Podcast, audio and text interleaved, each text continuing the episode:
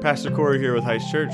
Thank you for listening to our sermon podcast. If you would like more information about Heights Church, simply go to weareheights.org or follow us on our Facebook page. If you're looking to get plugged into a church, feel free to reach out to us via our website by simply clicking contact, and we will help you find a similar church in your area. Hope the podcast serves you well, and thanks for tuning in.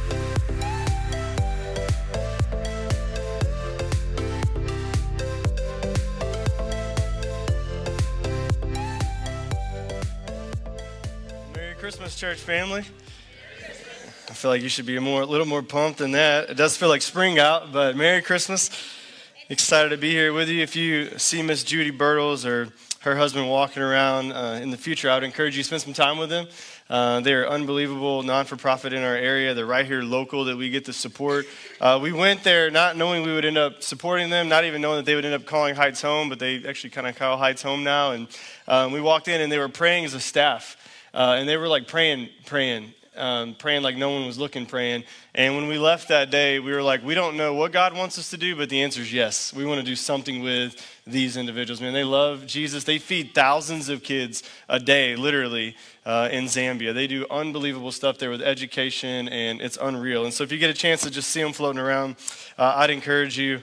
Uh, to say hey to them. And so uh, I have written an 18 minute sermon for you uh, this evening. I keep wanting to say morning, but it is, in fact, uh, evening, so I'm going to do the best I can with distractions. Uh, whenever David gave his sermon this morning, he had about, I don't know, 700 kids were in here probably. It was unbelievable. There were people like lined. I was like, none of you are the fire marshal, are you? Because they were like lined up all the way around the walls. It was a crazy town in here. It was super fun. And so uh, I won't ask you to stand as I usually would, but I am going to read uh, Matthew 1 18 through 22. If you, if you want to stand, feel free, but I understand with kids, it's a bit of a mess. And so Matthew 1 18 through 22, and we'll get after it. It goes like this, be on the screen. So now the birth of Jesus took place in this way. When his mother Mary had been betrothed, that means engaged, to Joseph before they came together, which means came together, she was found to be with child from the Holy Spirit. And her husband Joseph, being a just man and unwilling to put her to shame, resolved to divorce her quietly. But as he considered these things, behold, which we've seen a lot, an angel of the Lord appeared to him in a dream, saying, Joseph, son of David, do not fear to take Mary as your wife, for that which is conceived in her is from the Holy Spirit. She will bear a son, and you shall call his name Jesus, uh, for he will save the people from their sins. All of this took place to fulfill what the Lord had spoken by the prophet. Behold, this is what the prophet said Behold, the virgin shall conceive and bear a son, and they shall get, call his name Emmanuel, which means God with us. This is uh, the word of the Lord. And so we've been looking at this unlikely story, is what we've called it each week. If you've been with us for, uh, the, for the, the month of Advent, for Advent for the church, this means to wait. And so we've kind of created some anticipation and created some longing in this wait that we call Advent. And we've been looking at the unlikely stories of uh, some of the women that have come before Mary. So if you walked with us the last four weeks, you know that we hit Sarah and then we hit Rahab, Ruth. Uh, this morning, David, Pastor David hit on Bathsheba. And then today we get to look a little bit at Mary, which is Jesus' uh, mother. And we've looked at how unlikely it is to have these women play the roles that they've been playing uh, within the scriptures. And so it's not an unlikely role simply because they're a woman. It's an unlikely role because during this time, culturally, for a woman to be the primary figure in a story or in a text in a court of witness would actually ruin the witness of someone. And so, for God to actually utilize these women, right for who these women are, right where these women were, right in the characters that they had, the natural character they had, for God to use them and then not to remove them from the scriptures is actually a really big deal because He's saying, This is what happened. Like, this is what took place. We're not going to downplay the story because someone might ruin their witness. Rather, these are the actual figures. As unlikely as they might be, these are the figures that it took God to use to advance uh, his mission. And so today we look at the unlikely birth of uh, Jesus. And if I can be honest with you, this has probably been, for me, one of the most difficult stories in all of Scripture to kind of wrap my mind around, uh, to wrap my heart around, to trust in until just a few uh, years ago. And so I'll talk to you a little bit about what helped me with this story specifically. Uh, but partially it's because it's so unlikely, the story of an angel, an angel coming and saying the Holy Spirit has conceived and um, bore a son later on, right? I know we have not as many kids in here, but y'all also know how babies are made. Amen. She had 250 of them here a few hours ago. I know how they're made. And so this story does prove to be a little difficult, but just because it is unlikely does not mean it's unbelievable. And so we're going to take a look, just three points, real quick, hopefully. 18 minutes, Lord willing. Quickest sermon your pastor's ever preached. Don't clap, that's like insulting, you know? Don't do that.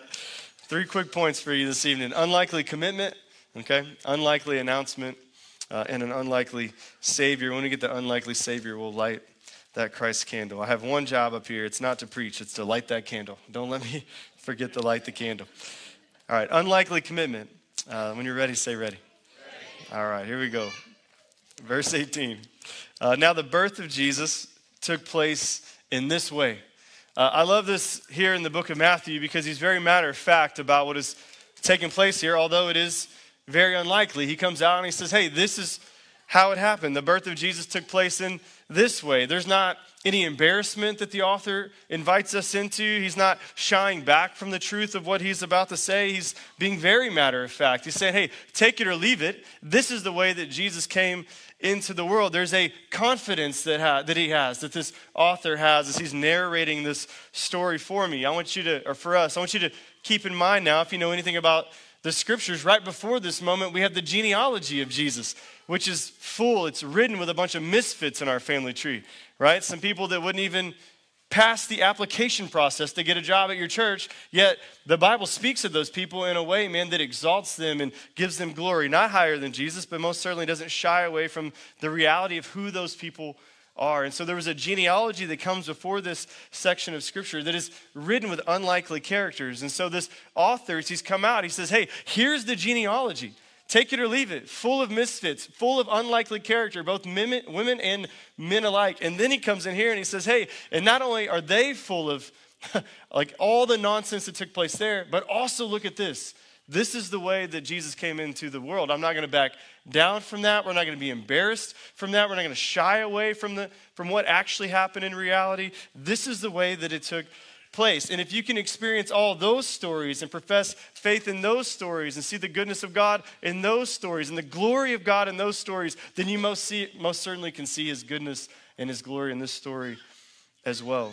You can trust this story. He says, This is the way that it happened. And then he continues like this He says, When his mother Mary, should be on the screen for you, when his mother Mary had been betrothed to Joseph, that's a fancy word for engaged, before they came together, which literally means before they came together.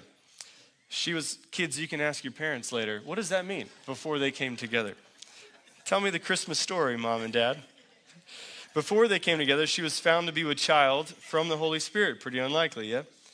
And her husband Joseph, being a just man and unwilling to put her to shame, resolved to divorce her quietly. So the author says here Mary has been engaged to Joseph, and before they had, we'll keep it PG, consummated their relationship, it turns out that she's pregnant. But Joseph, being a just man, the text said, a righteous man, a, a godly man, decides to walk away quietly. This again is very unlikely. This is not normal for their culture. In their culture, this would have been a humiliating reality for a little Jewish girl and a little Jewish boy. You got to think about the story now. Like, Mary would have been a teenager. She probably would have been 14 years old, maybe 15 years old. This is a teen pregnancy that we're talking about in the scriptures. This beautiful little Jewish girl just trying to keep the law, and the next thing she knows, right, she's pregnated and not exactly sure what has taken place. You have Joseph, who would have just been the son of a carpenter. He would have just been trying to make ends meet. He would have followed his pop around out, trying to fix things in carpentry to make money for his family. Probably both of them, most historians would agree, would be teenagers during this time. And Mary, then, because of her being pregnant outside of wedlock, she would have been just the laughing stock of their little village. She would have been an outcast in their village. Joseph, were he to stay with her, would have been considered a complete and total fool. They actually have some pretty choice words and names to call him in the scriptures when we read about Joseph. And so while he, he could have made a scene and he could have brought further humiliation, he could have outed Mary and been like, hey, this wasn't my doing. I don't know what's taking place here. You're on your own here. He does not do that. It says he commits to resolve it quietly, is what he says. He committed to resolve it as a godly man. That means he doesn't use words to hurt his significant other. She doesn't become the butt of the joke at all the parties or outings that they're at. He doesn't use it to kind of hold it or lord it over her, the situation. Rather, like a good, godly dude, he goes, Hey, I'm going to step away quietly from this situation. He doesn't slander her or use her in any negative way. He's not passive aggressive about it. As a godly man, he reserves to step away quietly. Let me ask you this question, all the kids in the room and full of distractions, I understand. How would you have responded in this situation if you were one of them? Not good, says the kid up front. That's right. Not very well, Pastor. Not very well. Thank you for being honest. Yeah, we would not respond very well, would we? We probably would not resolve to finish it quietly. There's many people that would not. There's a lot of reasons why they would walk away, but probably not because of reasons of godliness, probably because of reasons of shame or embarrassment or fear. So, how would we respond? Hopefully, in that way, but probably not. Which leads into the second thing. What's he going to do? It's an unlikely announcement. Point number two. Don't get used to this, okay? This is we're not going to usually move this quick. Unlikely announcement. Verse 20 says this. Uh, As he considered these things, behold, somebody say, behold. Behold, an angel of the Lord appeared to him in a dream, pretty unlikely, saying, uh, Joseph, son of David, do not fear to take Mary as your wife for that which is conceived in her is from the Holy Spirit. She will bear a son, and you shall call his name Jesus, for he will save his people from their sins. I love how real the scriptures are. We've seen that a lot over the, this course of Advent as we've looked at stories that seem rather unlikely, as we see God using characters that we would not typically choose to be friends, let alone like some of the heroes of the faith. And yet it says he considers these things. Uh, Joseph is considering what is happening. Joseph is contemplating here what is taking place. I love the reality of that because if this was your story or if this was my story, the reality is we would be considering some things, wouldn't we?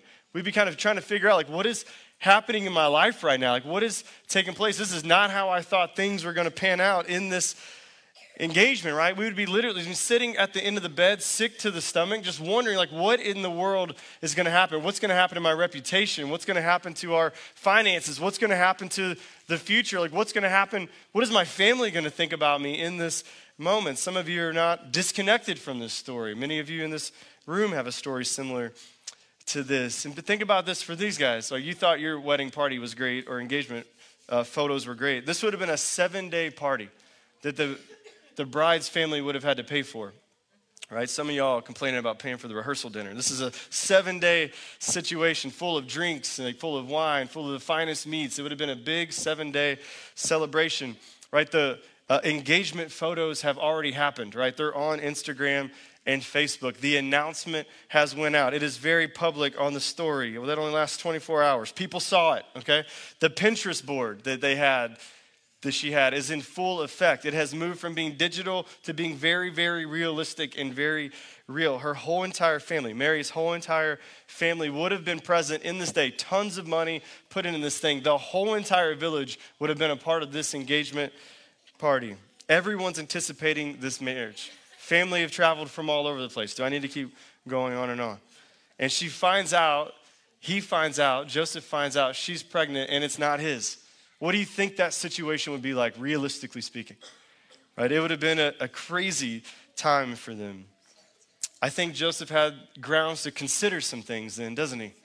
Just like we would consider some things. And so the scriptures don't hold back from the humanity of God. The scriptures don't hold back from the people of God having real emotions, setting in real tumultuous situations, trying to figure out whether or not they're going to respond in faith or not.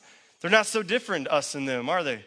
Right? We have regular situations in our lives where we feel like we need to consider a few things. Perhaps you're in a relationship now, friendship or otherwise, where you're trying to consider some things. What about our families? What about our future? Should I stick around? Should I go? What about our finances? There's a lot to be considered this holiday season in the room, isn't there?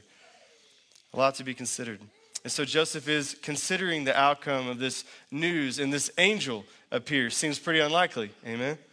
And yet, no more likely than any of the stories that have fallen within this genealogy. The text says, Behold, right? The little bit of wordplay that we've seen throughout the book of Advent, where the author's kind of toying with us a little bit. He's saying, like, it just so happened, or wouldn't you know it, or wouldn't you have it? This angel appears. It's not the only time that an angel appears, but it is the only time that an angel appears as part of a gender reveal. Again, you might have thought you had a pretty dope gender reveal party, right? Cut the cupcake, you did some balloons. Did you have an angel show up? You ever thought about what it would be like to be like Jesus' sibling? It'd be the worst, wouldn't it? This angel appears to Joseph, uh, and he says, The Lord has given your soon to be bride a son, and he's going to forgive the sins of the world. Also seems and feels pretty unlikely, an unlikely announcement, we could have said. And yet, this is everything that Joseph and Mary would have longed for. It's everything they would have been contemplating in their little Jewish lives, just long suffering, long waiting for this Messiah to come. And this angel comes up and he says, Hey, this is what is going to happen. I have no doubt that Joseph in this moment had to be met with further things to consider, probably further grief, probably more to contemplate. I'm sure he's like, I don't maybe I just ate too much over the holidays and now my dreams are all infected, affected by that, right? Like there's something that he had to be considering, the text says. Maybe a little bit too much eggnog. He says he has to consider this as he's sitting and talking to this angel, a very unlikely story. For me now, it took me about four years of studying this text before I could really wrap my mind around it, even as a pastor. It was actually during a Christmas Eve service in preparation for a Christmas Eve service when we were at the YMCA that I felt like the Lord finally like opened my heart up and mind up to like fully submitting to this text. And so, what helps you get there? I think what helps me, what helped me then to wrap my mind around this story is no different than what helps Joseph wrap his mind around the reality of his situation and that's considering the reality of what's happening. Sometimes as Christians, we just need to spend some time just sitting and considering the Word of God instead of acting like we have it all figured out, yeah? And so I would sit and I would consider some of the questions that I had about this text, like why an angelic announcement, or why did the Holy Spirit have to bring conception, or what's actually going on here in the text, stuff I've written out in my journal. Well, here it is. For all the unlikeliness of this story, it is not any more unlikely than anything else that we've celebrated, preached on, sang about, prayed over, prayed about as a church. Even the things that we've seen over the last four weeks. And the, so the single truth that kind of helped your own pastor kind of wrap my mind around this and be able to put faith and trust into the text is the reality of this salvation never comes by man alone. There's nowhere in the scripture where anyone steps into relationship with Jesus in and of themselves. They don't just show up and go, Oh, I just want to follow Jesus all of a sudden. Many of you didn't just wake up and go, hey, I just want to follow Jesus all of a sudden. But you would say, the Lord sought me. The Lord reached out to me. He touched me. I heard him. Someone, something was wooing me nearer, wooing me into relationship with him. We don't just decide to follow Jesus, just waking up one day to follow, but he does call and reach out. Why is that? Because salvation never comes by men or by women alone. In the last four weeks, we've seen God's hand of provision all over this thing, man. In week one, we saw Sarah's barrenness. And God uses that to lead her to hope. In week two, we got to see the stories of God's faithfulness lead, lead Rahab to experience peace and ultimately to see Israel set free. In week three, we got to see God using suffering through Ruth that would eventually lead to joy, but it didn't come in just that, those four chapters, does it? You don't know all the joy until the end of the chapter. Week four, it was an unlikely relationship that David preached on this morning between Bathsheba and David that actually led David to have a heart that was after the Lord himself, even though he was a complete and total misfit. King David and also Pastor David. So, unlikely relationship between Bathsheba and David. Week four that leads him to have a man, to be a man after God's own heart. The Lord moved in all of those stories. It was not just the men, it was not just the women, the women specifically we've been highlighting. And so it here it is again, and we have it again, revealing salvation never comes through man alone, never comes through women alone. And so by the very hand of God Himself, God places Himself in the womb of Mary.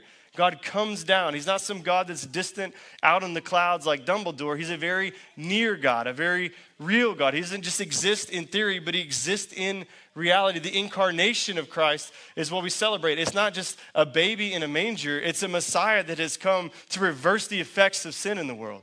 It's so much more than just, oh, he's cute and cuddly. It's like, no, he's the King of Kings and the Lord of Lords, and he takes matters into his own hands. Why? Because he wants to set captives free. The only way that you get to come into relationship with Christ is by Christ calling you, wooing you, inviting you in. He himself has to come down and give you that invitation, and then you respond to him. This is that God. He enters into the story. He doesn't resolve to, to fix the situation quietly, but rather he brings a great deal of disruption whenever he comes. It says in the text, if we were to read it all, everyone is trying to kill this baby that is going to be born. It is crazy what is happening in the text. So there's a lot of roles that humanity can play in advancing the mission, except for saving themselves. There's not a story in the scriptures where someone steps in and saves themselves, but the scriptures are littered full of moment after moment and experience after experience where God Himself comes and saves. Salvation never comes out of the hands of men, but it definitely comes out of the hands of Christ. The primary contributing factor for the growth of Christianity for the, the world is the way it is expanded in the world is the incarnation of Christ. It's the birth of Christ, and then the resurrection, the reincarnation of Christ as he experiences new life. Which leads in then, who is this? Jesus, this unlikely Savior. Unlikely Savior. David is right. This is the most hard and distracting thing I've ever had to do. New people are like, we ain't never coming back here. I get it. I wouldn't come back either, as a matter of fact. They paid me to be here. That's why I'm here. Unlikely Savior. Unlikely Savior. Got it. Verse 22. All this took place to fulfill what the Lord had spoken by the prophet. Verse 23 Behold, somebody say, Behold. There it is. Behold, the virgin shall conceive and bear a son, and they shall call his name Emmanuel, which means what? Which means God with us. There it is. Unlikely Savior. What is this unlikely conception? Why does this unlikely conception happen in this way? Uh, to bring about an unlikely Savior. That's the whole point of the story. Everyone is expecting here in, in, in this time, in this culture, they're all expecting this knight to ride in, kind of this knight in shining, shining armor. He's going to kill the Greco-Roman Empire, demolish everyone. He's going to reign as king. The Jews are going to stand in victory. That's what they thought. Uh, but instead, the Lord sends himself in the most unlikely and fragile fashion one would ever think. The most unlikely story, the most unlikely way to come, he comes as an infant, as a baby, fragile. And what's beautiful about that is, as unlikely as that story is, people can show up today and go, Man, I'm a total skeptic. I don't believe in that. That's ridiculous. That's nonsense. Uh, it is one of the primary reasons that Christianity has exploded and has been the very root and foundation of everything you know to be good in the world. It has exploded in ways that no other religion has. It's exploded in ways that no other school of thought or philosophy could ever dream of. And yet it comes through this very unlikely st- story. Who's going to come to save and redeem the people? A baby. Very unlikely. And yet, it is true and it is the story we've been given. This vulnerable, fragile um, baby will eventually be broken for the sins of the world. The one who is born into a wooden manger will make his way uh, through life into his 30s to a wooden cross, and he's going to hang and die for the sins of all of the world to fall upon himself. As a matter of fact, it appears uh, that wherever we share this story, that very story has had the greatest impact, greater impact on the world than any other story could you ever, ever uh, dream of. And so, the question I have for you then tonight, we'll wrap this thing up. If this story is true, although it does seem very unlikely, is it worth professing faith in this Savior for your redemption, for your sin? Uh, this Advent season, we want to celebrate this Jesus. Uh, and so we do so um, through closing out Advent by lighting the Christ candle. Uh, we would not be Protestant if we did not close this thing with silent night and candles. Please don't burn the new building down. That would be awesome. Me light this thing for y'all. We'll get rolling.